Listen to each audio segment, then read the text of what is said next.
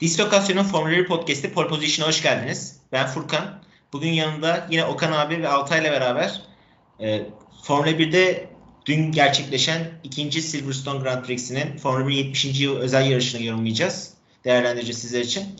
E, dün çok güzel bir yarış oldu. Uzun aradan sonra bu sene yani ilk defa Mercedes dışında farklı bir takımın galibiyetini gördük. O noktada e, bazı Formula 1 sevenler için bence bu çok güzel bir gelişmeydi. Çünkü Mercedesler bu sene o kadar dominant ki diğer takımları konuşurken her zaman ikinci plan atıyor gibi oluyorduk. Ancak Verstappen ve Red Bull Mercedeslerin bu şeyini kırdı, zincirini kırdı. E, dün Verstappen zaferiyle başladık. Yani artık bakalım ilerleyen şeyde görecek miyiz Verstappen bir zaferini daha ama dün şartlar koşullar Red Bull için muhteşemdi. O yüzden Red Bull'a başlayalım. Ee, önce Red Bull'un cumartesi gününden bahsedeyim ben kıs- kısaca sizlere. Ondan sonra yarışı konuşuruz. Cumartesi günü e, Verstappen ikinci sıralama turunda, ilk sıralama turunu geçti. İkinci sıralama turunda yarışa başlayacakları lastik belirlenirken sert lastikle son tura kalmayı tercih etti. Ki diğer takımların hepsi orta lastikli tercih etmişti. Ee, orta lastikle diğer takımların hepsi geçmesi normal bir şeyken normal çünkü diğer takımlar ilk onu gibi bir şey soft tercih eder. Ama bu pistte bu lastikler özel olarak orta lastiğin soft lastikten daha verimli çalıştığını gördük. Çünkü soft lastik çok çabuk tükeniyordu. Hatta bu yüzden bazı takımlar işte sıra turuna başlamadan önceki o pitte tur, e, turladıkları bir turda e, çok çok yavaş gidiyorlar lastikleri fazla ısıtmamak için. E, orta tura geçerken Verstappen herkesin aksine sert şeye hamur var son sektöre geçti 9. olarak. Ve e, bu ona yarışta bir avantaj kazandırdı. Diğer takımların aksine farklı bir strateji belirlemesine yol açtı. E, son sıralama turunda da e, Verstappen Red Bull'la dördüncü bitirdi. İki Mercedes ve bir Racing Point'in ardından. Dördüncülük Verstappen için aslında e, kötü bir pozisyon diyebiliriz. Çünkü e, Verstappen yarışı kazandı ve e, Hülkenberg gerisinde kaldı sonuçta. Racing Point'in gerisinde kaldı. Diğer Red Bull ise Alexander Albon e, sıralamayı 9. bitirdi. Onun açısından gene kötü bir sıralama geçti. Çünkü geçildiği e, takımlar arasında bir Renault, e, bir Alfa Tauri, Pierre Gasly bir de Charles Leclerc Ferrari vardı. Ancak e, biz gördük ki Red Bull aslında Mercedes sonra en iyi ikinci takım. Yani bu hafta sonu biraz daha gösterdiler bize. Yarışa geldiğimizde ise e, yarışı dördüncü başlamasına rağmen ilk kalkışta üçüncü sıraya yerleşti ve Mercedes'leri takip başladı. Bunun devamını kim anlatmak ister? ben çok uzun bir giriş yaptım. ben devralabilirim buradan sonra isterseniz. Ee, Balı ben açıkçası söylemek gerekirse Verstappen'in ve Red Bull'un bu muhteşem başarısını biraz öveceğim bugün. Ee, normal şartlar altında yani Verstappen hani kitleler tarafından genellikle e, böyle biraz e, egosu yüksek olduğu için işte bencil olduğu için e, çok fazla sevilmeyen bir e, şoför. Ama e, dün ben eminim ki e, Mercedes taraftarı olmayan herkes net bir şekilde tek bir e, bayrak altında, Verstappen'in bayrağı altında birleşti yani. Ve Verstappen e, hani canavarın yara aldığını ve kanadını gösterdi bize. Mercedes'in bundan sonraki işinin zor olacağını düşünüyorum ben. Ve geçtiğimiz haftaki podcast'te podcast'lerde konuştuğumuz bir mevzu vardı hatırlarsanız aracın e, yüksek oksijen miktarlı olan yerlerde ve sıcak yerlerde e, sıcak olan pistlerde sıcak havada daha iyi olduğunu söylemiştim ben. Evet Red Bull için. E, Red Bull bu stratejisini yine devam ettirebilirse çünkü Mercedes'in net bir şekilde şöyle iki problem olduğunu düşünüyorum ben şu anda. Hani e, genellikle yaş- kendi içlerinde bile bir önceki yarışlarda yaşadıkları problemlerden yola çıkarak bir soğutma problemi yaşıyorlar. İki e, yüksek hızlarda, yüksek basınçlı lastiklerde e, çok fazla lastik aşınımı problemi yaşıyorlar. Ve bunu da çözmek zorundalar. Şayet ki mesela eski takvimden örnek verirsek mesela bir Bahreyn veya Singapur yarışı olsaydı Mercedes belki buralarda da e, puan kaybedebilirdi yani. Ben bu şekilde düşünüyorum. Onun dışında Verstappen'in e, işte 26. turda iki Mercedes'in de lastik problemi yaşaması, ondan sonra onların e, pit stop yaptıktan sonra e, dışarıda güzel arka arkaya 3 tane 4 tane çok hızlı tur atması, ondan sonra pite gelip e, Bottas'ın arkasına çıkmış olmasına rağmen hemen medium lastiklerle daha e, virajı dönmeden atak yapıp geçmesi gerçekten ben mest oldum açıkçası. Yani bu hem stratejik olarak Red Bull ekibinin stratejik dehasına mest oldum. Hem Verstappen'in hırsına mest oldum. Yani çünkü birilerinin artık çıkıp e, burada Hamilton'a, Mercedes'e, Bottas'a yani burası sizin çocuk alanınız değil. Artık biz de buradayız demesi lazımdı ve bence Verstappen bunu verdi. Red Bull Aynen diğer öyle. yandan da e, Albon'la çok güzel bir iş yaptı. Albon e, yanlış hatırlamıyorsam e, gridde 9. sıradan başlamıştı. Ve e, ilk başlarda bayağı bir düşüş yaşadı. E, ardından Albon'un pit, pit stratejisi, oradaki yukarıya doğru yükselişi çok çok çok çok iyiydi. Albon yüksek bir ihtimalle kendisi de hem ritmini buldu ve hem de moral buldu. Çünkü kaç haftadır hepimizin de konuştuğu mevzu var. Hani Albon Red Bull'da kalacak mı? Red Bull Albon için hani bir şeyler yapacak mı? Yeterli mi? Herkes bunları konuşuyordu. Ve bunu da göstermiş oldu yarışın sonucunda. Ee, bu şey yüzden... abi orada şey ekleyeyim. Altın şurada pite girdi Albon ve direkt 20. sıraya düştü aslında. Yani benim evet. için de çok evet. beklenmeyen bir gelişmeydi. Hemen ardından işte teker teker rakiplerin pite girmesiyle yükselmeye başladı ve e, ekstradan pit stop yapmasına rağmen Albon'un evet. yani gene de o ritmini sürdürmesi ve o takibi bırakmaması onun için çok önemliydi bence de dediğin gibi.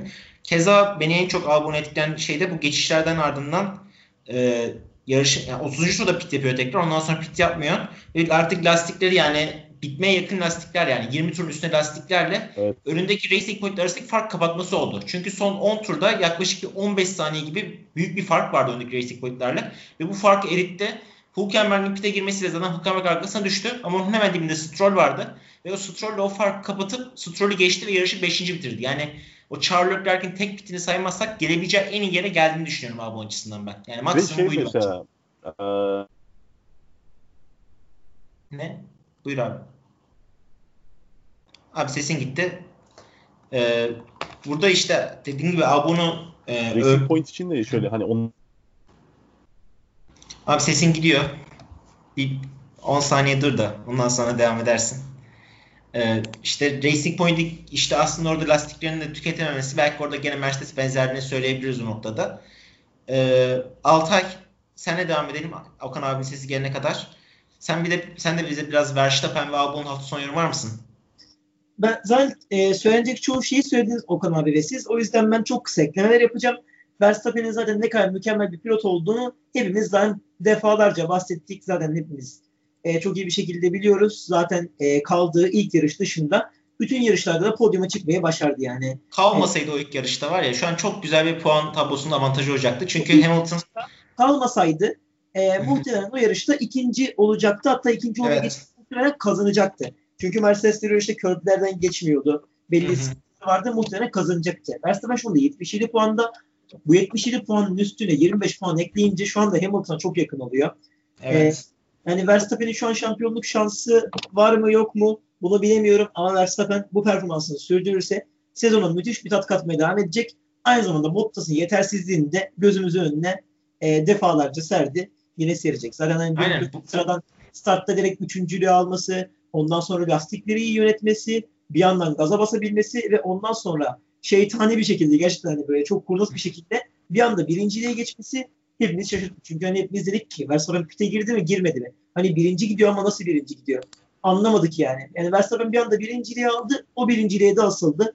Pit çıkışında Bottas'ı geçişine zannedeceğin bir şey yok. Direkt çıkar çıkmaz geçti. Zaten Verstappen'in en çok sevdiği şey bu. Pit'te geride çıkıyorsa hemen öndekini avlıyor. Lastiklerin ısınmasını bile beklemiyor.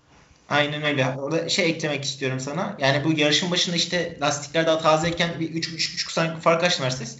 Sonra lastikler bitince, medium lastikler bitince Mercedes adına e, Verstappen fark kapattı ve arkasına geldi Mercedes'in. Ve takım arkadaşlarına dedi ki, dediler ki çok zor ama baskı yapma. Verstappen dedi ki Mercedes sürücülerine yakın olmanın tek yolu. Yani onlar rekabet edebilmenin tek şansı onların arkasında büyük anne gibi oturmamak dedi. Yani like grandma falan yani büyük anne gibi oturmak gibi ifade kullandı böyle dalga geçti. Yani benim onlara rekabet etmem, bu işi kazanmam tek yolu sürekli onların arkasında kalmam, onları zorlamam belki de geçmem dedi. Lastikleri pa, e, pa etmesine olsun. Yani bu aslında çok büyük bir hırs, çok büyük bir e, kendine güven, özgüven. O noktada Verstappen'in işte bir yarışın başındaki bu şeyi takım emrine bile orada işte takım emrini bile aslında dinlemedi. Çünkü takım istedi ondan daha yavaş gitmek istedi. Lastikleri daha çok korumasıydı.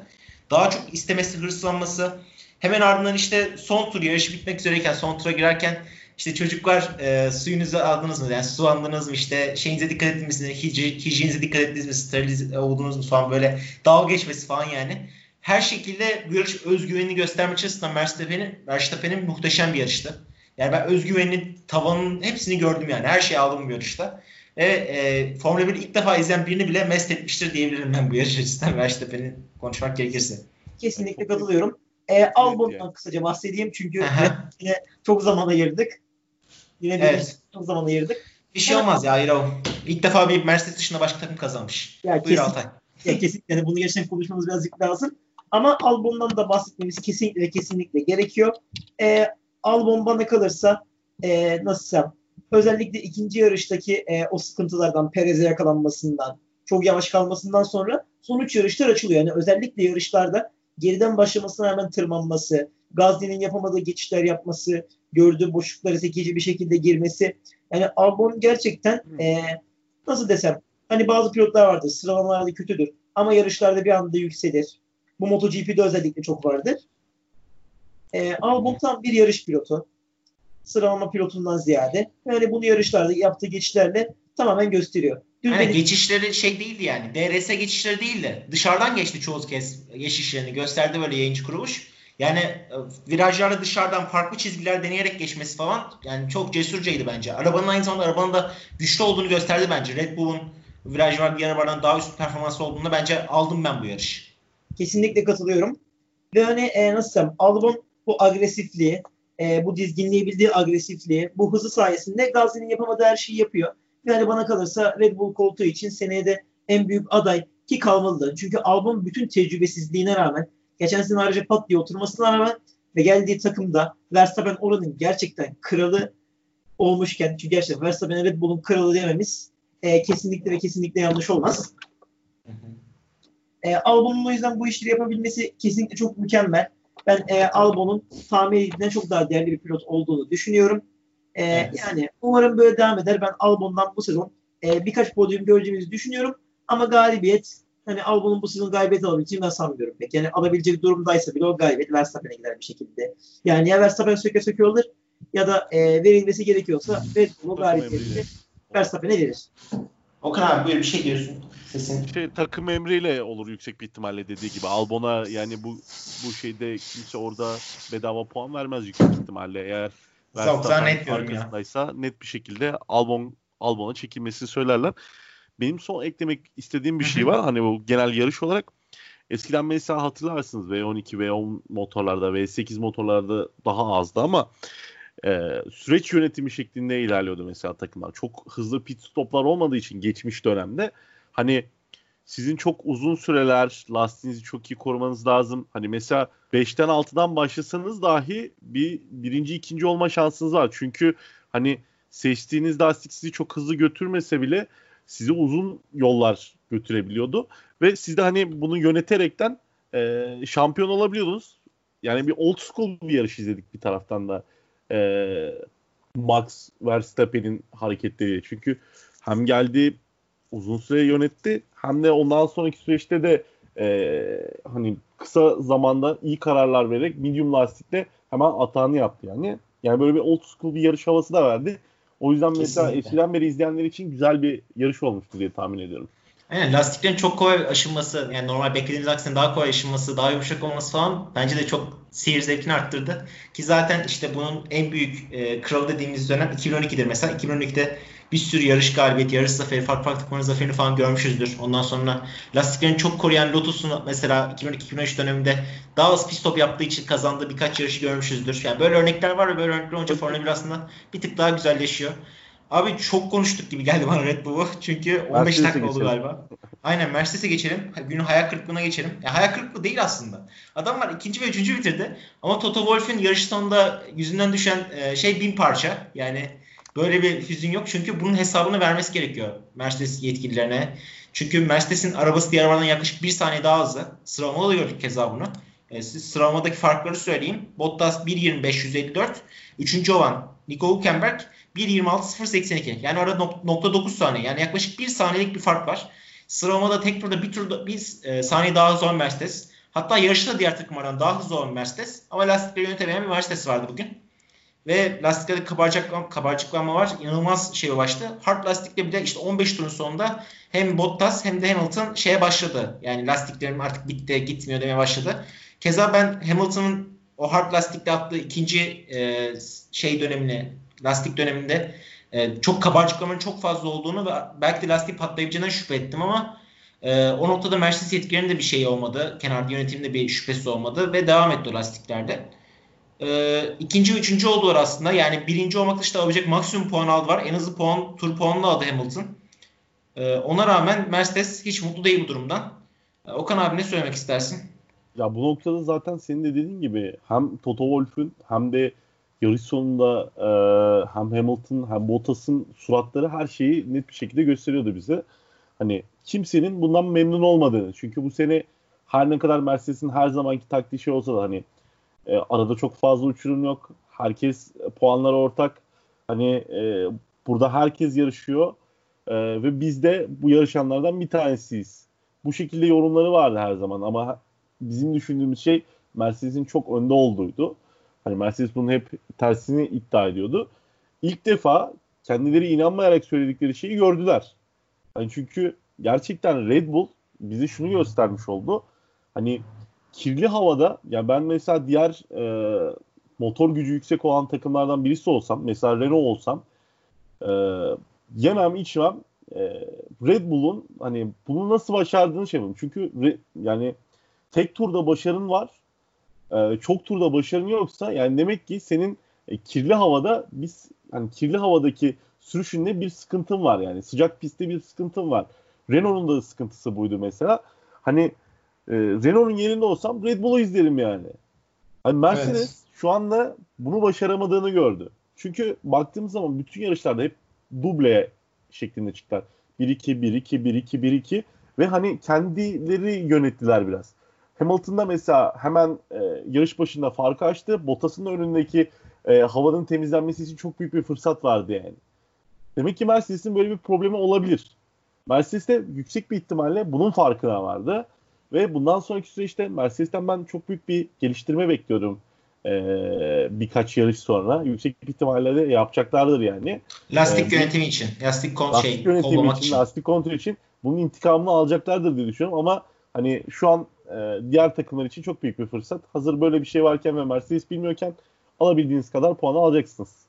Ya ben onun pek mümkün olduğunu düşünmüyorum abi. Yani Mercedes en kötü ölüsünün bile işte belki Albon'un araya gireceğini düşünüyorum. Çünkü Mercedes Red Bull arasındaki diğer takımların yaklaşma şansı yani çok çok çok zor gibi gözüküyor. Tabii canım. Ama... Hani e, olası problemler, olası şeyler hani hali hazırda bir problemi ilk defa bir problemi olan bir Mercedes gördük.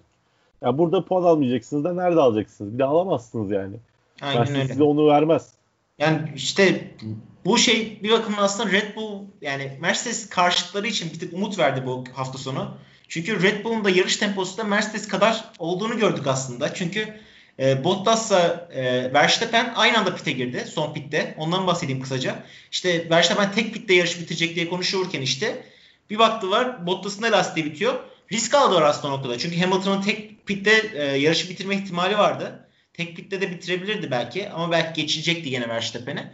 O noktada 5 turluk e, medium lastiklerle direkt pite daldılar. O 5 tur medium lastikler olunca medium lastiklerle aslında Red Bull'un performansını görmedik. Yani ne kadar lastiği yaktılar, harcadılar, ne kadar lastik aşırdı hiç fikrimiz yok. Maksimumunu aldılar o 5 turda medium lastiğin. Sonra hard lastiğe geçtiler ve Bottas'ın önüne döndüler. Çok büyük bir artı oldu onlar için. Ee, Bottas'ın önüne devam etti. Ee, ve işte dediğin gibi o Bottas'ı ilk pit stopun ardından Verstappen'in yaptığı ilk pit stopun Bottas'ı ilk çıkar çıkmaz arkasından çıkması ve ilk turda onu geçmesi çok cesur bir atakla geçmesi gene takdire şayandı Verstappen'in cesaret açısından. Ee, Altay sen bu Mercedes'in hafta sonu hakkında neler söylemek istersin? Senin genel değerlendirmeni alabilir miyim hızlıca? Mercedes'in hafta sonu bana kalırsa öyle hayal kırıklığı değildi. Yani tabii bizim açımızdan hayal kırıklığı değildi. Çünkü yani Mercedes'in e, öyle bir kendilerini başarı endeksleme durumu var ki gözümüzün önünde galibiyetten hatta hatta dubleden başka bütün sonuçları başarısızlık olarak görüyorlar. Tabii burada Toto Wolff'e parantez açmak istiyorum. Toto Wolff birazcık e, iticileşmeye başladı. Hani dün şunu söyledi. Belki dün en iyi ikinci araç bile değildik. Yani kimse kusura bakmasın ilk çizgiyi kapatan hatta farklı bir şekilde kapatan Hülkenberg'i saymıyorum. Red Bull'a fark atarak kapatan takım e, en iyi ikinci araç bile olamaz. Ama ve lakin Mercedes'in dün sorun yaşadığı aşikar mıydı? Evet elbette aşikardı. Yani çünkü e, gerçekten lastikler çok sıkıntılı durumlara geldi. Hani e, hemen gerçekten lastiklerin bittiğini gördük. Çok kısa bir sürede bitti. Ben hatırlıyorum da 10. tur civarında, 12. tur civarında Hamilton lastikleri yarılmış durumdaydı. Hakeza Bottas'ınki de aynı. Yani pilotlarda e, lastikleri korumak gibi bir derde düşmedikleri için yarış lastiklerini koruyan, fırsatı kollayan Verstappen'in ellerine düşüverdi. Ee, ya, o noktada şey demek istiyorum sana. Yani biz neden Verstappen'in zaferini bu kadar abartıyoruz diye sorabilir izleyiciler. Yani alt üstü bir yarış kazandı yani. Bir haftalık olacak bir şey diyebiliriz ama ben size şöyle bir bilgi vermek istiyorum. Şöyle bir bilgi önüme düştü şu an. İşte 2014 Turbo Bridge çağından beri yani Mercedes'in her sene şampiyon olduğu 2014'ün başlangıcından beri 126 yarış yapılmış toplam. 93 galibiyet Mercedes almış. 126 yaşın 93'lü Mercedes.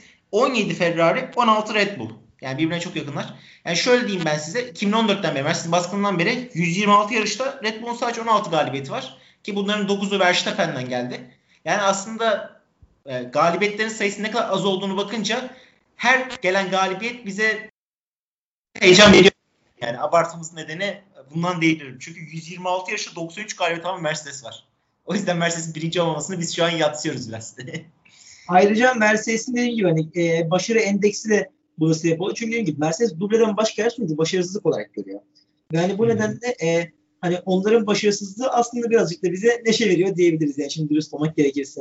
Yani başarısızlıklarını istiyoruz demek birazcık iddialı olur. Ama hani e, bir yarışı kaybettiklerinde yani seviniyoruz elbette. Çünkü hiç olmazsa bilinmedik bir şey oluyor. Bilinmedik bir sürpriz oluyor. Ee, abi çok kısa Altay sana şey soracağım. Ee, Hamilton'ın Bottas'ı geçmesi hakkında ne düşünüyorsun o son turlardan? Yani yarışmaların serbest bırakılması hakkında. Yani aynı şey tam tersi olsaydı Bottas geride hızlı gelip Hamilton önde olsaydı gene izin verir miydi sence Mercedes yönetimi? Bence verilirdi. Ama Bottas bu fırsatı ne kadar çok kullanabildi bilmiyoruz. Çünkü yani takım emirlerine rağmen bir gerçek şu ki Hamilton Bottas'tan kat ve kat daha iyi pilot. Evet. Yani e, Bottas geçmek için bu kadar çok zorlar mıydı? Bu kadar çok kısa sürede geçebilir miydi? Yoksa stratejiyi bu kadar iyi değerlendirebilecek bir durumda olur muydu? Çünkü Hamilton çok geç pite girdi. Hani buna rağmen iki hiç olmasa ikinci sırayı geri alabilecek pozisyonda kendini buldu. Çünkü stratejiyi iyi değerlendirdi. Ama hani Bottas böyle durumlarda kendisine agresif strateji yapıldığında yerini geri alabilen bir pilot değil. Macaristan'da bunu gördük mesela. Bu yüzden hani e, hani sormamız gereken soru aslında Bottas geçebilir miydi değil. Bottas ne kadar uyum sağlayabilirdi. Yani hmm. Bottas'ın uyum sağlayabileceğini düşünmüyorum. Çünkü Hamilton kat be kat daha iyi pilot. Hamilton kendini e, sıkıntılı bir durumda bulduğu zaman o durumu koparabiliyor. O durumdan maksimum almayı başarabiliyor. Aynen. Düştükten sonra hatta ne üçüncüyü, dördüncüye düştükten sonra yerini geri almasını buna bağlayabiliriz. O Aynen. yüzden e, takım emrine gerek olsa da olmasa da e, Hamilton Bottas her türlü geçecekti. Yani yarışmaların izin verilmesi sadece formalite değil ibaret.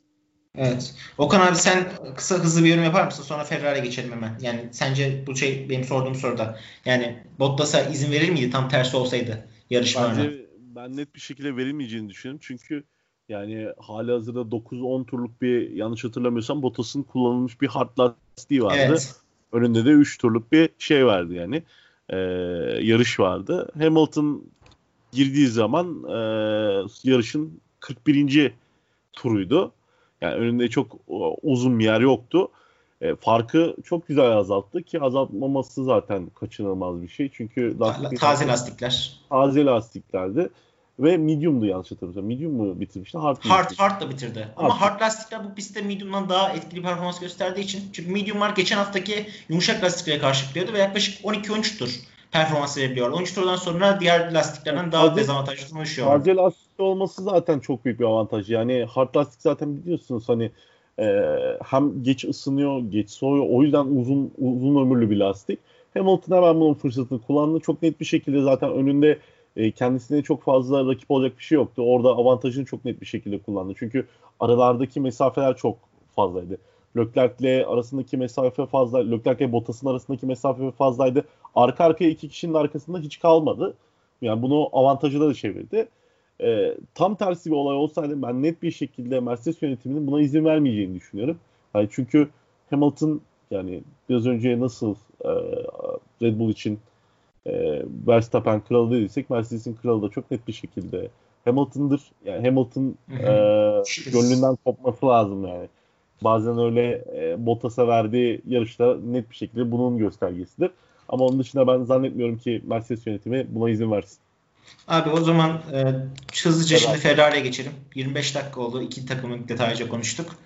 E, Ferrari aslında cumartesiye gene kötü başladılar diyebilirim. Çünkü e, Charles Leclerc 8. Vettel e, 12. bitirdi. Bu Ocon'un cezasını saymazsak yani 11. sırada başladı yarışa. 8-11 genel olarak kötü sonuç Ferrari açısından. Çünkü geçici takım var. Gene Racing Point, Renault bir tane Renault ve bir tane Alfa Tauri. Hatta araya giren de bir Lando Norris var belki de şeylerin arasına giren. iki Ferrari'nin arasına giren. Yarı pazar günkü yarışa baktığımızda ise Charles Leclerc destan yazdı adeta. Yani arabadan yapacağını maksimumunu aldı. Bir pit stopla ki bir pit stopla e, şey yapmasını kimse beklemiyordu. Sadece bir pit stopla hard lastikler beraber e, yaklaşık e, kaç tur? 18-52 e, yaklaşık 34 tur giderek hard lastikler 34 tur giderek yarışı dördüncü bitirdi. Hmm. Ki keza e, Bottas'ın lastiklerini değiştirdiği bir ara Leclerc'in düştüğü dönemde Leclerc şöyle bir açıklama bulundu yarıştan sonunda. Mercedes geçmeyi dahi düşündüm. Bu bizim açımızdan bu sene için bir ilk yani. Bunu düşünmek bile delice gibi bir açıklamada bulundu. Yani o noktada lastiklere çok iyi koruyan bir Ferrari vardı, bir Leclerc vardı ve yarış boyunca aslında önünün ve arkasının açık olduğunu söyleyebiliriz genel tempoya baktığımızda. 8'den 4'e kadar çıktı tek pist topu ve 4. sırada e, arkasındaki Albon ona yaklaşması yeteri kadar yaklaşamadan yarışı tamamladı. E, bence destan yazdı diyorum ben. Yani Ferrari açısından 4. bitirerek babaya 4. kalmak şamp şey gibi yarış zaferi gibi. Keza Leclerc de bunu söyle, böyle söyledi. E, Okan abi senden işin Leclerc tarafını alayım. Altay'dan da işin Vettel tarafını alayım. Sen bize Leclerc tarafını anlatmaya başlayabilirsin. Yani ben açıkçası söylemek gerekirse Leclerc'in yani kalitesinin ne kadar muhteşem olduğunu herkese gösterdiğini düşünüyorum. Yani her bu seneki her yarışı Leclerc'in gerçekten şampiyonluk kumaşına sahip olduğu, Ferrari'nin e, hasretini bitirebilecek bir e, sürücü olduğunu gösterdiğini düşünüyorum. Çünkü yani baktığımız zaman altında muhteşem bir araba yok. Çok net bir şekilde yani. Çünkü diğer Ferrari ikililerine baktığımız zaman Massa, Alonso'ya bakıyorsunuz. Alonso'nun yine kullanabileceği bir araba var. İşte e, Vettel Raikkonen bakıyorsunuz Vettel'in kullanabileceği bir araba var. Vettel e, Leclerc'e bakıyorsunuz yine Vettel'e göre kullanılabilecek bir araba var. Ama şu anda gerçekten bu sene çok net bir şekilde Ferrari yani son 15 e, senenin en kötü araçlarından bir tanesini kullanıyor. Ve Leclerc gerçekten e, yani bu yarışa kadar alabileceği maksimumu alıyor. Yani buradan e, başka türlü Ferrari başka bir hayalle gelmiş olamaz yani bu yarışa. Dördüncülük deseniz Ferrari ya yapamayız 5-6 belki belki 7-8 der yani. Çünkü önünde zaten e, hafta sonu çok hızlı bir Renault vardı. Hafta sonu çok hızlı bir Racing Point vardı. Yani buraya çıkması gerçekten muhteşem. Tek pit stop'la çıkması daha da muhteşem yani. Çok olgun bir sürücü olduğunu gösteriyor bize. Ya mesela keza Mercedes'in lastiklerini işte hard lastik taktılar ikinci ilk pit stoplarında ikinci lastik olarak. Hard lastiklerin 18 turda işte şikayet etmeye başladı Bottas'ta Hamilton'da şey. E, Leclerc bu lastiklerde tam tamına 34 tur tamamladı. Yani yarışı bitirdi ve aslında baktığımızda işte 20 turdan sonrasına baktığımızda o şikayet etme düzeyinden sonrasına baktığımızda gene e, ortalama üstü bir sürüş yaptığını görüyoruz. Önündeki Bottas'la mesafe belli bir seviyede tutma, arkadaki racing pointleri kendisine yaklaştırmama, belli bir mesafede tutma. Temposu çok iyiydi bence. Bence de muazzamdı yani. Çok net bir şekilde e, bu griddeki en iyi pilotlardan birisi olduğunu gösterdi. Yani iyi bir araçta şampiyon olabileceğini gösterdi. Yani keza Leclerc şu an genel pilotlar sıralamasında 4. sırada. İki e, işte Hamilton, Verstappen, Bottas, Leclerc ve 5 yarıştan ikisinde yarışı tamamlayamadı Leclerc. Yani ikinci, üçüncü yarışta. E, dereceleri de yani ilk yarışta ikinci, geçtiğimiz hafta üçüncü, bu hafta dördüncü. Yani aslında şu Ferrari'den alabileceği yani ikinci, üçüncü, dördüncü iki yarışta tamamlayamadı. Adını Ferrari'ye bağlayalım bir şekilde. Ya muazzam ya yani geleceğin şampiyonları işte yani Leclerc ile Verstappen önümüzdeki 10 yılın Formula 1'inin e, kaderini belirleyecek olanlar. Şu yeni kural değişiklikleri ve Hamilton'ın muhtemel emekliyle beraber önümüzde iki tane starımız var diyebilirim. Altay şimdi işin Vettel tarafına geçelim. E, ufakcık bir Leclerc kısmını bahsedebilirsin istersen ama Vettel olarak konuşmanı istiyorum. E, Vettel dediğimiz gibi 12. bitirmesine rağmen sıralama işte Ocon cezasıyla 11. başladı.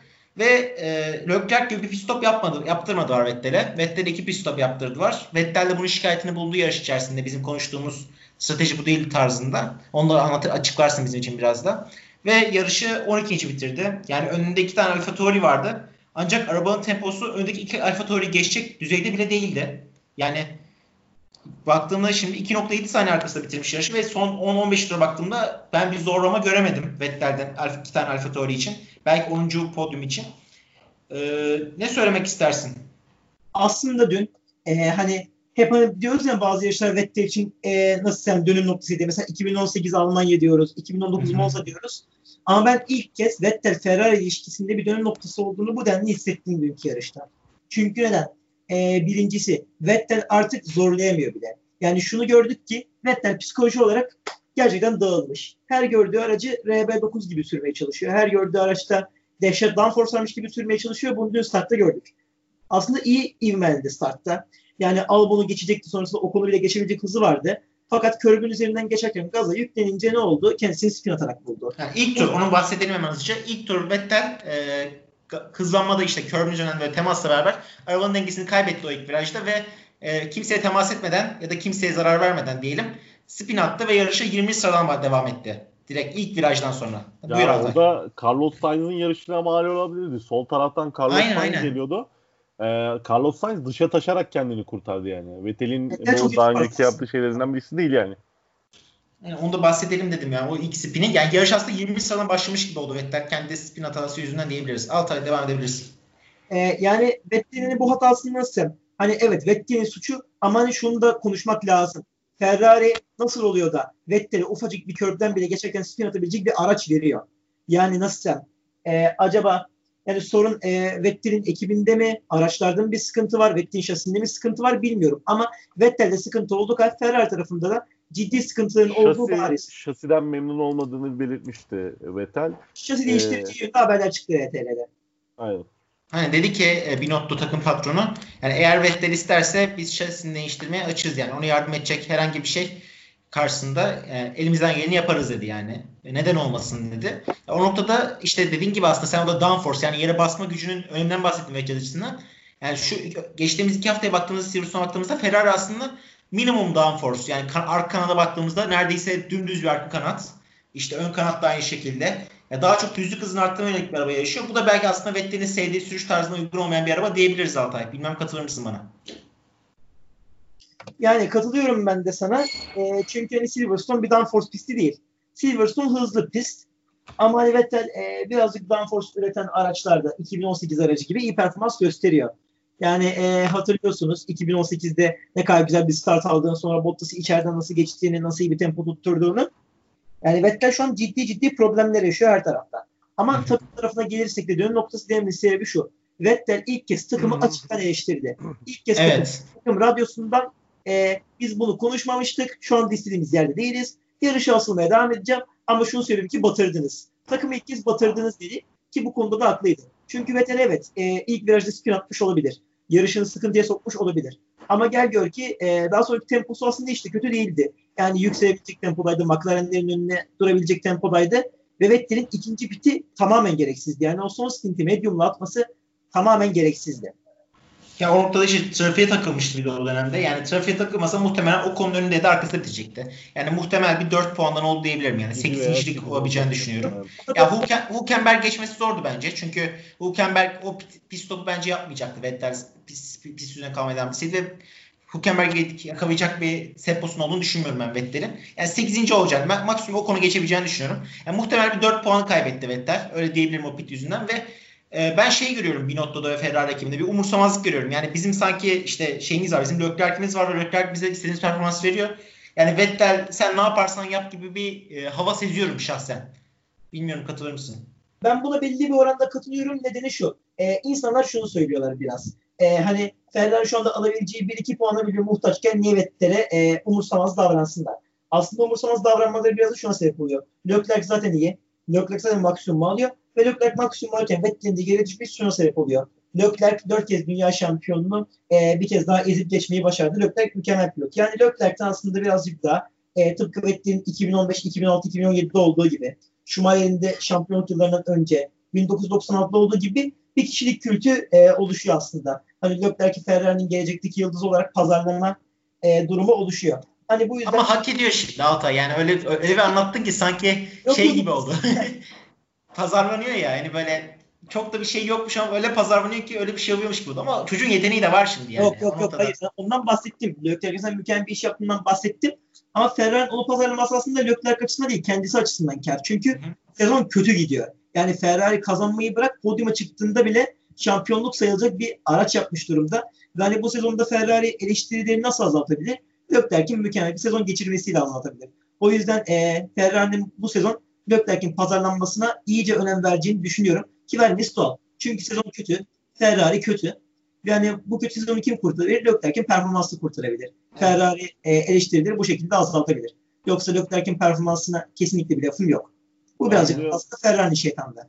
Ben buraya ufak bir dipnot eklemek istiyorum. Yani daha sonra abi Racing Point'e geçelim. Ona eklesen sonra Racing Point'e geçelim hızlıca. Buyur. Alonso'nun e, Ferrari'den ayrılışı gibi Vettel'in ayrılışı da bu şekilde olacak. Mesela mutlu bir ayrılık olmayacak. Alonso şayet ya Alonso'nu hepimiz biliyoruz. Alonso çok iyi bir pilot olmasına karşın e, gridde çok da e, hater'ının olmasına sebep olan davranışlar sergiliyor.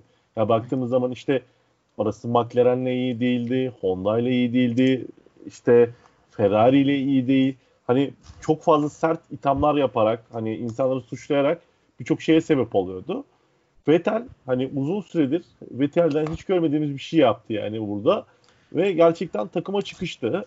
Takım da aynı şekilde Vettel'e çıkıştı. Ya yani ben evet. açıklamalarının bunu bu şekilde karşılıklı bir e, kozlaşma olduğunu düşünüyorum. Çünkü Vettel çıkıştı. Binotto sonra çıktı açıklama yaptı. Yani ben bunu bu şekilde yorumluyorum ve e, Vettel'in Ferrari'den mutlu ve iyi bir e, şeyle ayrılmayacağını düşünüyorum. Alonso gibi olacak yani. Bir daha dönemeyecek, dönemeyeceği şekilde bir ayrılık olacak. Keza abi işte burada işte hızlıca şey aslında konuyu bağdaştıracağım. Yani Vettel'in önümüzdeki günlerde Racing Point anlaşmasına çıkamaması bekleniyor. Yani Perez'in korona testinin geçmesine grid'e dönmesini bekliyor şahsen. 3 yıllık bir anlaşma söyleniyor işte Racing Point'te. Yani Racing Point döndükten sonra bu mental şeyini koruyabilecek mi? Yani bilmiyorum mesela Alonso'yu gördük yani mesela işte Ferrari'den ayrıldıktan sonra McLaren'de kötü yıllar geçirdi. Belki mesela sene Racing Point yine kötü olacak. Kendini ne kadar koruyabilecek o seviyede yani ben bir sene sonra eğer Racing Point'e atıyorum sene kötü bir ara yaptı diyelim. Kötü bir şans oldu. Ceza meza geldi Racing Point'e. Ben Vettel'in bir sene sonra kötü performans gösterirse Formula 1 yarışmayı bırakacağını bile düşünüyorum yani şahsen. O sözleşme özleşme dinlemez. Burada mesela şöyle bir şey, şöyle bir yorum yapabiliriz. Mesela siz bir şampiyon olarak çıktınız piyasaya. Her zaman şampiyonluk için ee, düşünüldünüz. Vettel öyle bir pilottu. Vettel ilk çıktığı sezon birincilik aldı, ikincilik aldı, üçüncülük aldı. Gayet de güzel performans sergiledi. Ondan sonra 4 tane dünya şampiyonluğu aldı. Yani böyle bir pilot aşağıda olmayı, orta sıralarda olmayı kabul etmez. Ama Leclerc mesela Leclerc de hani aynı şekilde geldi ama şampiyonlu olmadığı için aç şu anda her şeyi. Ne verirseniz onu alır. Ama Vettel'i mutlu etmenin yolları var. Vettel'e güzel araba vermeniz lazım. Vettel'le ilgilenmeniz lazım. Şampiyon çünkü adam yani. Bunu evet. sağlamadığı için Ferrari büyük bir sıkıntı yaşıyorlar. Yani Alonso da aynı şeyi e, McLaren'e geldiği zaman yaşadığını düşünüyorum ben. Yani ben or- orada mesela... abi ufacık bir eleştiride bulunacağım. Yani şey olmasın ama yani Vettel atıyorum 12. bitiriyor. En azından altındaki araba kötü olsa bile yani en azından bir puan alması gerektiğini düşünüyorum ben yarışırsa. İlk ona girmesi gerektiğini düşünüyorum. Yani biraz daha zor olması. Yani bence bir tık yani Vettel de kendini bırakıyor yani. Kendi kafasında canım, zihninde tabii. bırakıyor. Çünkü mesela şimdi şeyi açtım. 2014 Formula 1 sezonunu açtım. Yani Alonso'nun Ferrari son senesini. O sene işte bir Mercedes desek, iki Red Bull desek, üç de Williams desek Dördüncü en hızlı araçlar Alonso. Şimdi baktım şeyine. Sadece iki yarış e, diskalifiye olmuş. Onun haricinde tüm yarışlarda ilk ona girip puan almış. Bir şekilde 4, 5, 6, 7, 4, 5, 6 bir şekilde yani evet. arabası kötü olsa bile yani istikrarını sürdürmüş, mücadele etmiş. Vettel'e baktığımızda evet. ise yine bir şekilde işte dördüncü araç diyelim hadi Ferrari'ye. 5 de olabilir. Gerçi o noktada şu an yakınlar çok ama yani bırakıyor kafasına da yani zihnen mental olarak bırakıyor artık. Yani, yani nasıl olsa benle ilgilenmiyor var, şey yapmıyor var tarzında. Bu da asılması lazım biraz önce söylediğim mevzu gibi. Mesela ben hani belki iddialı bir şey olacak. Belki hiç göremeyeceğimiz bir şey ama Lewis Hamilton mesela Lewis Hamilton da olduğundan beri böyle. Lewis Hamilton'ı başka bir arabaya koyduğumuz zaman belki potansiyeli ileride olabilecek bir arabaya koyduğumuz zaman mesela atıyorum Renault'a koyduğumuz zaman aynı tepkileri yüksek bir ihtimalle belirli bir süreden sonra Lewis Hamilton'da verecek. Yani kazanmak isteyen birisine e, bu şekilde yani nasıl diyebilirim sana bir takımın e, işleyen bir parçası olmak var bir de yıldız olmak var. Vettel evet. yıldız bir sürücü.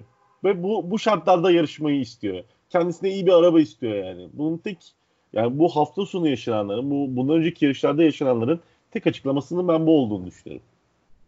Abi 40 dakikada olur Racing Point'e geçmemiz lazım. Altta sana söz veremeyeceğim. Kusura bakma şimdi bu tartışmaya. e, Racing Point e, cumartesi günü aslında çok şaşırttılar gene bizi. Hülkenberg 3. oldu. Yani cumartesi günü podyumunu tamamlayın isimde. Stroll 6. oldu. Yani Stroll'e kıyasla gene kötü bir hafta sonu diyebilirim aslında yani cumartesi günü için. E, Hülkenberg 3. olması birçok insanı sevindirdi. E, acaba dediler beklediğimiz podyum geliyor mu? Ancak yarışa baktığımızda işte aslında e, fena başlamış vardı. Yani 4-5 gidiyor vardı. Ancak fazladan pit stop yapmaları Leclerc'in önlerine geçmesi 5-6 devam etmelerine neden oldu. 5-6 devam ederken yarışın belli bir bölümünde arkadan hızla gelen bir Albon vardı.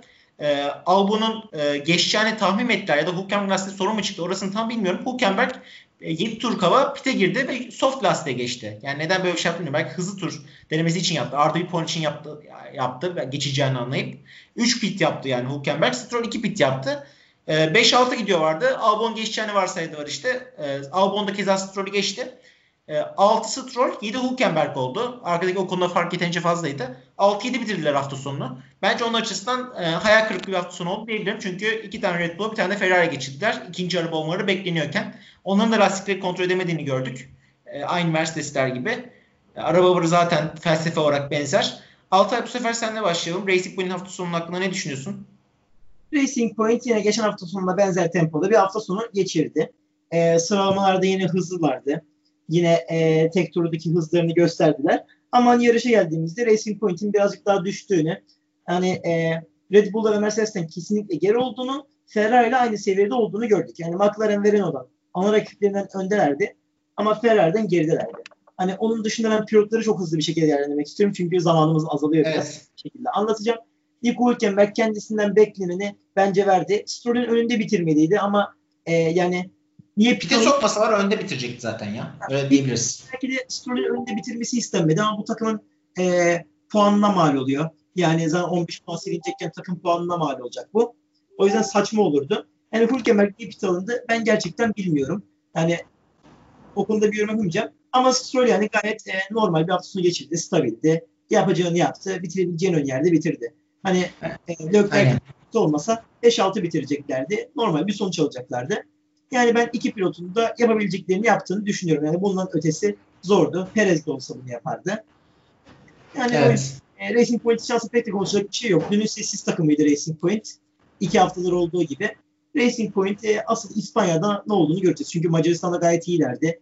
Ben İspanya'da o tarz uygun pist, onların uygun yani, pist. Yani e, tam yavaş pist diyemeyiz İspanya'ya düzlüğünden ötürü ve hızlı virajlarından ötürü bir iki hızlı virajı var. Ama hani teknik bir pist, aerodinamik pisti. Bu nedenle e, Racing Point haftaya daha çok ses getirecektir. Bu hafta sessiz bir takımdı. Bu arada ben birkaç dakika e, klavye başında değilim arkadaşlar. Siz dakika vereceksiniz haberiniz olsun. Tamam. Okan abi e, sen bir şey demeden ben de ufak bir fan e, eğlence. Dünkü memelerden bir e, espri patlatayım. Vettel şu an şampiyonada 13. sırada 10 puanla. Hülkenberg bu yarışta 6 puanla 14. sıraya geldi. Yani sadece Vettel'in 4 puan gerisinde. 5 yarış yapmış bir Vettel ve sadece bir yarış tamamlamış şey Hülkenberg arasında sadece 4 puan fark var. o noktada dün çokça konuşuldu bu. Aynı zamanda işte cumartesi, cuma günü pardon, cuma günü işte Vettel'in arabasının altının delinmesi, ondan sonra işte altta çıkan Alonso fotoğrafları falan böyle komik, komik fotoğraflar oluşturdu. Abi Racing Point'i çok hızlı yoruma sonra hemen McLaren Renault'a geçelim çünkü bayağı konuştuk Racing Point'i bence. Racing Point'i şöyle söylemek istiyorum ben. Hafta sonu senin söylediğine bir ek yapmak istiyorum. Hülkenberg şey demişti e, yüksek bir ihtimalle lastiklerimizi kaybedecektik demişti ve ondan dolayı bir pit stop yaptıklarını söylediler. Günün kaybeden isimlerinden bir tanesi bence Racing Point'ti. Yani çok daha biz onlardan podyum 3 4 5 bekliyorduk. Hani e, araya bir Albon bekliyorduk genelde. Ama e, yarış temposu olarak sıkıntı çektiler. E, zaten Hülkenberg başta yani baktığım zaman şimdi grid dizilimini gördüğüm zaman ben direkt dedim ki Hülkenberg net bir şekilde ilk virajda yerini kaybedecek. Çünkü 1-2-3-4 sağa dönen bir viraj var. 4'te evet. Verstappen var. Yani Verstappen kimseye kimseye orayı vermez. yani net bir şekilde ilk başta onu gördüğüm zaman zaten bunu aklımdan geçirdim.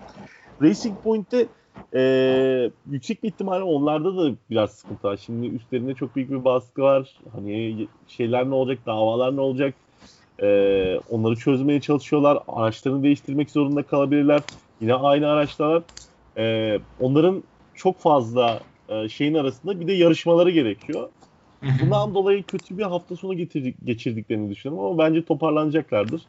Haftaya daha iyi bir şey göreceğiz. Aynen. Bakalım haftaya nasıl olacak Racing Point. Hemen Renault'a geçelim. Renault'a geçelim. E, Renault sıralamada aslında e, Ricardo ile çok iyi bir e, sıralama geçirdiler. E, beşinci oldular. Antrenman turnuvanın bir üçüncü olmuş vardı. Onda da işte Ricardo'nun şöyle bir demeci oldu. Podyum için yarışabiliriz gibi bir demeci oldu. Biz de heyecanlandık. Acaba o hafta bu hafta mı yıllar sonra Renault podyumu görecek falan filan. E, Ocon'un kötü bir e, işte engellemeden dolayı 3 sıra ceza almıştı ve 11. sırayı da elendi zaten. 14'e başladı yarışta. Ricardo'nun başarısı Renault açısından onurluydu. 5. başladı. Ve yarışın belli bir bölümüne kadar Ricardo iyi idare ediyordu. Yani 6. sırada iyi idare ediyordu. Ancak e, yarışın belli bir bölümünde işte fazladan pit yapmaları, e, fazladan pitten sonra işte spin atması, sonra tekrar pite girmesi spin attığı için, lastikleri yaktığı için ve spin atarken işte tamamen arabanın dengesini yani gazlanmada o viraj dengesini kaybettiği için Vettel hemen hemen benzer bir spin atması. Hatta e, kendisinde şöyle bir demeci var. Demeci var Ricardo'nun yarıştan sonra. Attığım Seb spin'e dedi. Yani Seb'in attığı spin'e çok benzer spin attığından bahsetti o noktada. E, Ricardo'suna berbat bir yarış oldu. Yani 3 pit stop yaptı ve yarışı 14. bitirdi. Tur yemiş bitirdi yani. 5. olmasını 6. olmasını bekliyorken belki podium için sağ 14. bitirdi. O açısından tek pit yaptı Ocon. Günün tek pit yapan diğer ismiydi Leclerc'le beraber ve tek pitle beraber yarışı 8. bitirdi. Keza Ocon'un da performansını ben burada övülmesi gerektiğini düşünüyorum. Çünkü e, te, tek pitle beraber 8. olması ve arkasındaki McLaren'leri, e, Alfa Tauri'leri, Vettel'i, e, Ricardo'yu, diğerlerini tutması tek pitle beraber, bitmiş lastikle beraber çok büyük başarıydı. Hızlıca abi Renault şeyi alayım senden. Çok ya uzun hafta olmasın. sonu hafta sonu şunu gördük biz. Renault Hı. istediği tempoyu istediği zaman yakalayabiliyor. Ben Renault'un net bir şekilde şunu söyleyeyim. Yatıp kalkıp bir şekilde tamam mı? Arabanın aero kısmını e, geliştirmesi gerektiğini düşünüyorum. Çünkü e, elinizde çok güçlü bir motor var. Yani çünkü bakıyorsunuz aslında e, destekçisi olduğunuz takımlar da güzel sonuçlar alıyor. Yani McLaren de güzel sonuçlar alıyor. Yani sizin buradaki eksiğiniz demek ki e, aero kısmında sıkıntılar yaşamanız. Renault da hafta sonu e, sıralamalarda bize bunu gösterdi. Üçüncü e, oldu Daniel Ricciardo e, Antrenmanda. turlarının- turlarında. Ve Sıralamalar last- 3'tü. Son anda işte Verstappen'de şeye geçti. Hülkenberg geçirdi son denemelerde. geçildi. Orada da yine e, İyiydi. iyiydiler yani bence toplam genel olarak baktığımız zaman. Renault'un hani dediğim gibi aero kısmına güzel olarak yönlenmesi lazım. Ricardo kaybeden isimdi. Ricardo ne kadar kaybederse o konuda o kadar kazanan bir isimdi. Çünkü hafta sonu aslına baktığımız zaman o konu için hani e, bir tırmanma oldu. Çünkü cezasıyla birlikte e, grid cezası almıştı yanlış hatırlamıyorsam. Evet on, 11'den 14'e düştü. 14'ten 8 bitirdi. 6 sıra 14'ten yükseldi. 8'e e, tek pit stopla bitirdi. Çünkü e, Ricardo 14. turda pite girdi. E, Ocon yanlış hatırlamıyorsam 22'de 32 ve- girdi. 22'de 22'de girdi mi? ve 30 turu tamamladı o tek son lastiklerle Harika, beraber. O da muazzam ya. 31 tur 31 tur şey götürmüşsünüz yani. Muazzam yani. Ocon da gerçekten burada tek stop yapıp da bu şeyleri gören insanları çok tebrik etmemiz lazım. Çünkü hava sıcaklığı İngiltere'de bir gün önce yanlış hatırlamıyorsam sen söylemiştin. e, son yılların en yüksek sıcaklığıydı. Hani bu şekilde bir e, pistte e, uzun süre aynı lastik gitmek çok büyük bir başarı gerçekten. Aynen öyle. İşte Ricardo açısından çok kötü bir hafta sonu oldu. Ocon Evet. açısından da e, bence Leclerc kadar iyi bir hafta sonu oldu diyebilirim. Leclerc kadar deme nedeni de onun tek bir stop yapması. Altay sen geldin mi? Geldim buradayım. Ya, Renault hakkında konuşmasan olur mu ya? McLaren'e geçelim. McLaren'e konuşursun sen. Fark etmez fark etmez. Öyle yapalım hızlanalım biraz. Aynen. McLaren e, cumartesi gününe baktığımızda e, şöyle söyleyeyim. Kötü bir hafta sonu geçirdiler şahsen. Ki keza Norris'in açıklamaları da bu yöndeydi. Yani arabada bu pistte uygun değil. Yani maksimum alamıyoruz bu pistten. istediğimizi alamıyoruz. 10. ve 12. bitirdiler. Ama kendilerinin deyimiyle bence bu arabanın çıkarabileceğinin maksimum buydu. Araba her pistte uygun olmak zorunda değil. Yapacak bir şey yok. Yarışa baktığımızda da Norris 9. E, Sainz 13. bitirdi. Bir tek Norris'e puan aldılar ve e, puan durumuna baktığımızda aslında Norris e, Sainz'e farkı bayağı açtı. Norris şu an 5. sırada şampiyon 38 puanla. Sainz'in 15 puanı var sadece. Noktada Norris'in daha çok üste çıktığını ve daha başarılı performans sergilediğini görüyoruz şu noktada. E, cumartesi kötü bir gündü. Yarışta da pazar günü işte e, iki pit stop yaptı Norris. Sainz iki pit stop yaptı. Ona rağmen 9 ve 13. oldular. Altay ne demek istersin? McLaren bu sene e, ilginç bir araç yapmış. Bu kere bunu söyleyebilirim. Hani e, çünkü McLaren bu sene hani Avustralya'da gayet iyiydi. Pardon Avusturya'da gayet iyiydi. Ondan sonra Macaristan'da zorlandılar. Sonra burada da zorlandılar. Hani bir yavaş pistte zorlandılar bir de hızlı pistte zorlandılar. Yani McLaren'ın aracı nereye uyuyor? Bir kere ben bu konuda e, tereddütteyim. McLaren geçen sene kadar iyi bir araç yapmış olmayabilir. Ama e, şunu kesinlikle söyleyeyim ki yarıştan bağımsız olarak ilk 5 yarış şunu gördük. Norris bu sene e, artık kendi kapasitesini gösteriyor. Hatta kapasitesinin üstüne bile çıkabiliyor. Çünkü mükemmel puanlar topladı. Hani Sainz'ı artık sıralamadan ekarte ediyordu. Yarışta da ekarte etmeye başladı.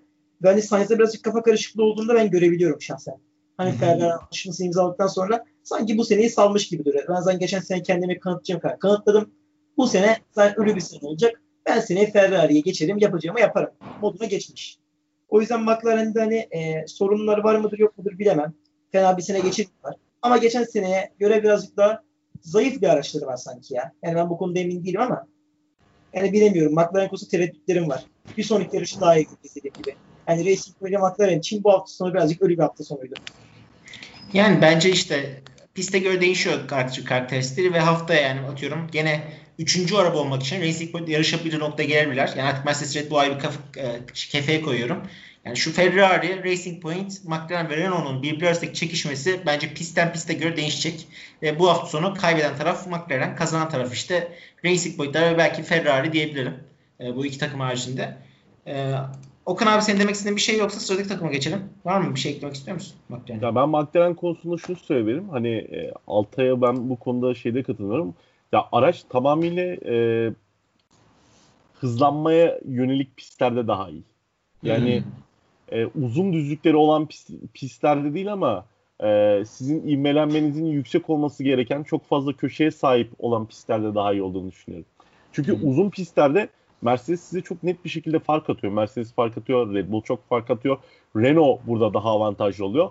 Ama McLaren e, daha teknik pistlerde daha iyi işler yapacağını düşünüyorum ben. Downforce'un daha yüksek olduğunu söyleyebiliriz yani. Evet. Evet. En güzel özet oldu. e, çünkü dediğiniz gibi hızlanma gerektiren ve karakteristik izleyen düzlük az olduğu pistlerde downforce öne çıkar. Ama düzlük önemli olduğu pistlerde motor gücü, düzlük hızı yani yere basmanız ziyade bunlar daha önemlidir. O noktada işte McLaren işte downforce gerektiren pistlerde ön çıkacağını ben de düşünüyorum senin gibi. Ee, yarışın diğer takıma Alfa devam edelim.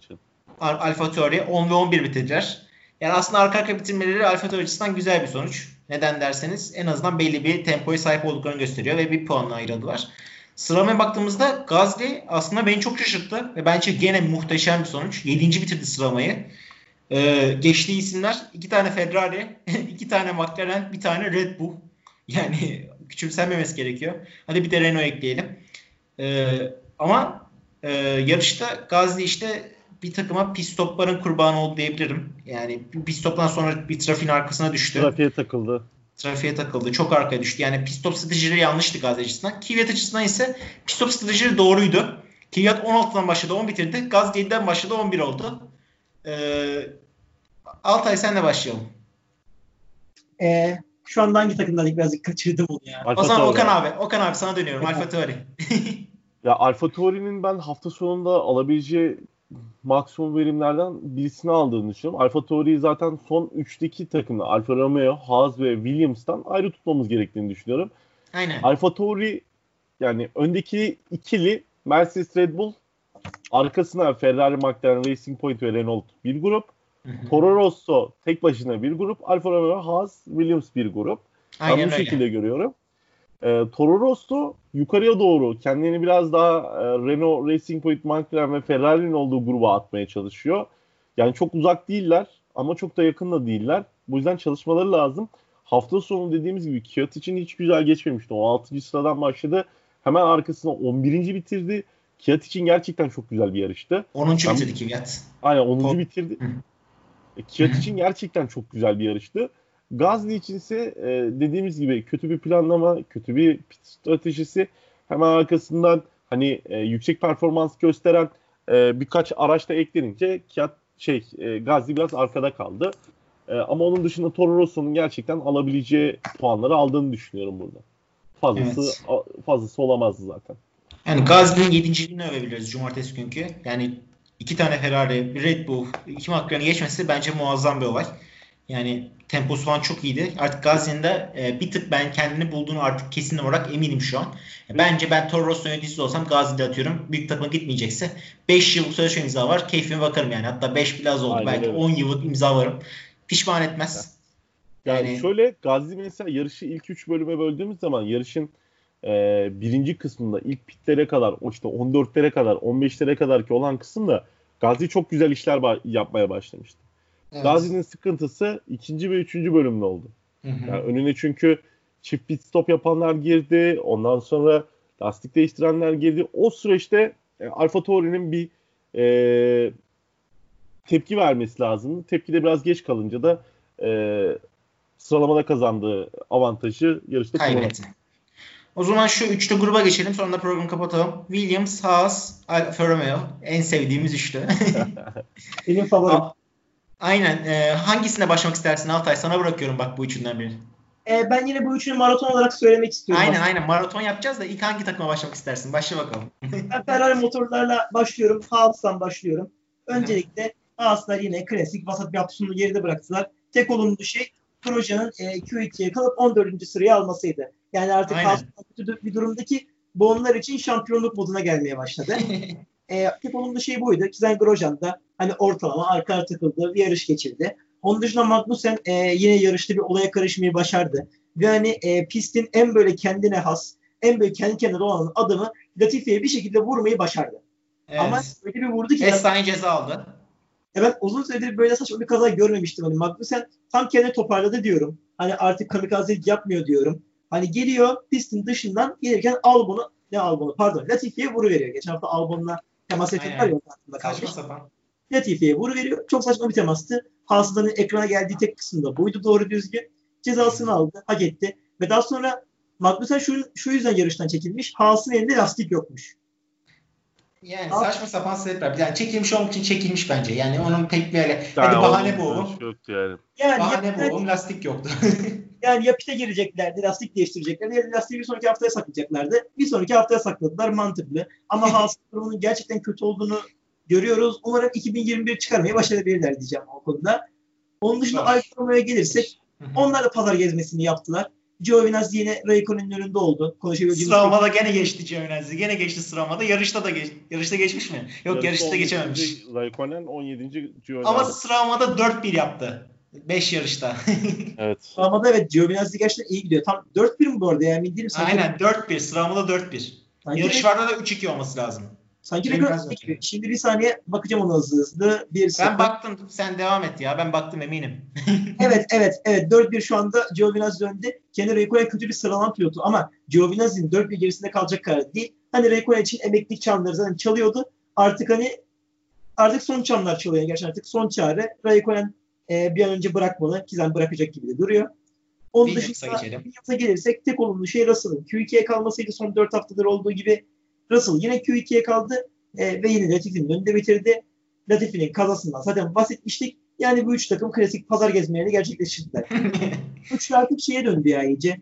Hatırlarsanız 2010'ların başında 2010 2011-2012'de HRT vardı, Virgin evet. vardı, vardı, evet. Lotus vardı. Hani tam e, o üçlüye döndüler. Arkalarda kendi kafalarına göre takılıyorlar. Kendi kafalarına göre yarışıyorlar, geziyorlar. Ya kendileri yani birbirleriyle bile yarışmıyorlar. Sıralama yap aynı yani tabii tabii yani yarışın sonucuna hani baktığımızda hani görüyoruz ki Russell Latifi, Giovinazzi, önde Grosjean'lar Raikkonen var. Yani sadece Grosjean araya girebilmiş. Ki o da bir önde bitirmeyi başarabilse yani Haas Alfa Williams sıralamasını yapacaklardı. Bu üç takımın toparlanması şart ya gerçekten şart. Çünkü hani bazı hafta sonları hızlı olup iyi puanlar toplayabiliyorlardı. Özellikle Alfa Romeo. Hani bu sene o da yok. Hani bir an önce bu üç takımın e, yeniden rekabete girmesi lazım. Formula 1'in. Çok zor. Ben bu sene çok zor olduğunu düşünüyorum. Şimdi belki Alfa Romeo bir tık toparlanabilir ama Haas'ın bütçesi yok zaten. Güncel getirmeyecekler. Williams zaten ayrı bir dert. Alıştırdı aynen bize. Yani belki Alfa Romeo olabilir ama o da çok zor gibi gözüküyor benim açımdan. Alfa Romeo da çok büyük güncellemeler yapmayacağını sinyalini vermişti zaten. Onlar da şu anda bir mali ya sorun motor onlarda. Haas ve Alfa Romeo'da sorun motor. Yani Ferrari motoruyla araban da kötüyse eğer aerodinamik hiçbir alt olmaz sana. Williams'a da geçiriyorsun. Her yani şeyde geçiriyorsun. sıkıntı yaşıyorsun zaten. Aynen. Ya o kadar işte belki Williams'ın önde bitirmeleri iki Alfa Romeo'nun ve bir Haas'ın onlar açısından başarı sayabiliyorum ben. Okan abi konuşmuş olmak için konuşmak ister misin yoksa? Yo, hayır. gerçekten yani çünkü ekstra gerçekten Altay'ın söyleyeceğini hiçbir ekli, ekleyeceğim hiçbir şey yok. Yani çünkü kendi aralarında yani kendileriyle bile yarışmıyorlar artık. Çünkü. Aynen yani bakıyorsun hep sıralama aynı, sıralama aynı, sıralama aynı. Yani buradaki takımların e, yöneticileri e, tamamıyla artık hani verdikleri sözden dolayı buradalar yüksek bir ihtimalle. E, bence bir, bir an önce başka şeyler yapılmalı ileriye çıkabilmek için. Evet işte belki işte sıralamadaki e, Grosjean'ın Haas'a 13.lüğünü ve Russell'ın Q2 kalmasını 15.liğini biraz övebiliriz. Onun haricinde övülecek ben hiçbir şey göremiyorum ve Raikkonen'e de köprüden önce son çıkış lütfen çık diyorum. ya Raikkonen hakkında çok fazla bekleme yapmak istiyorum. Aslında Raikkonen'in emekliliği yani 2015'te gelmişti. Hani bir şekilde yarışıp birkaç podyum yaptı. E, iki pol aldı, bir galibiyet de aldı. Ama hani şu iki sene gerçekten gereksiz yani. Kendi seneye Robert Schwarzman da alttan gelirken onun dışında Ferrari var. Setup pilotu yüksek ihtimalle. Yani Raikkonen ben de öyle setup pilotu yani. Ben de sırf bu takımın arabayı tanıması, arabayı geçmesi için yani setup. Öyle olacaksa simülasyon pilotu ol abi ya. Yani yarışma yani. Dışarıda test test pilotu falan ol yani. Ya ben, şu an belki iddialı, iddialı olabilir ama şey e, adını unuttum ya. Şey Polonyalı. Kubica. Kubica. Kubica şu an yüksek bir ihtimalle e, Raikkonen'den daha faydalı olabilir yani. İkisi de setup olarak e, zaten Alfa Romeo'da bulunuyorlar. Evet. Ee, şu an yüksek bir ihtimalle o daha iyi işler yapacaktır yani Raikkonen. Ama arabanın durumuna baktığımda ben diyorum ki ikisi de hiçbir alta yaramamış. Tabii canım. Yaramaz ama hani hiç olmazsa 15, 16, 17, 18, 20'ye kadar ki olan kısımda bu üçlü grubun yarışında bir adım öne çıkarsın yani. ama hani bunu kim ne kadar umursar yani şimdi bu da bir gerçek. Yani puan almadıktan sonra ya ondan Hepsi aşağı aynı. 11. olduktan sonra ha 11. olmuşsun ha 20. olmuşsun. Çok bir fark yok yani. Aynen öyle. O yüzden pek umursadıklarını sanmıyorum kimsenin. Abi teşekkür ediyorum sizlere. Güzel bir yayın oldu bugün de. Tüm takımları yarış hafta sonu her şeyi detaylıca konuştuk. E, ağzınıza sağlık. E, eklemek istediğiniz son bir şey var mı? Yo teşekkür ederiz. Ee, umarım haftaya daha güzel yarışlar izleriz. Ben İnşallah. çok bir ekleme yapacağım. Hı hı. Ee, umarım Vettel haftaya spin atmaz. Hadi bakalım bizim temennimiz de bu olsun. Ben de haftaya benim temennim de Verstappen'in bir galibiyeti daha olsun. Umarım. Fark. Biraz daha heyecan istiyorum. Ee, bizler için teşekkür ederiz. Kendinize iyi bakın. Hoşçakalın.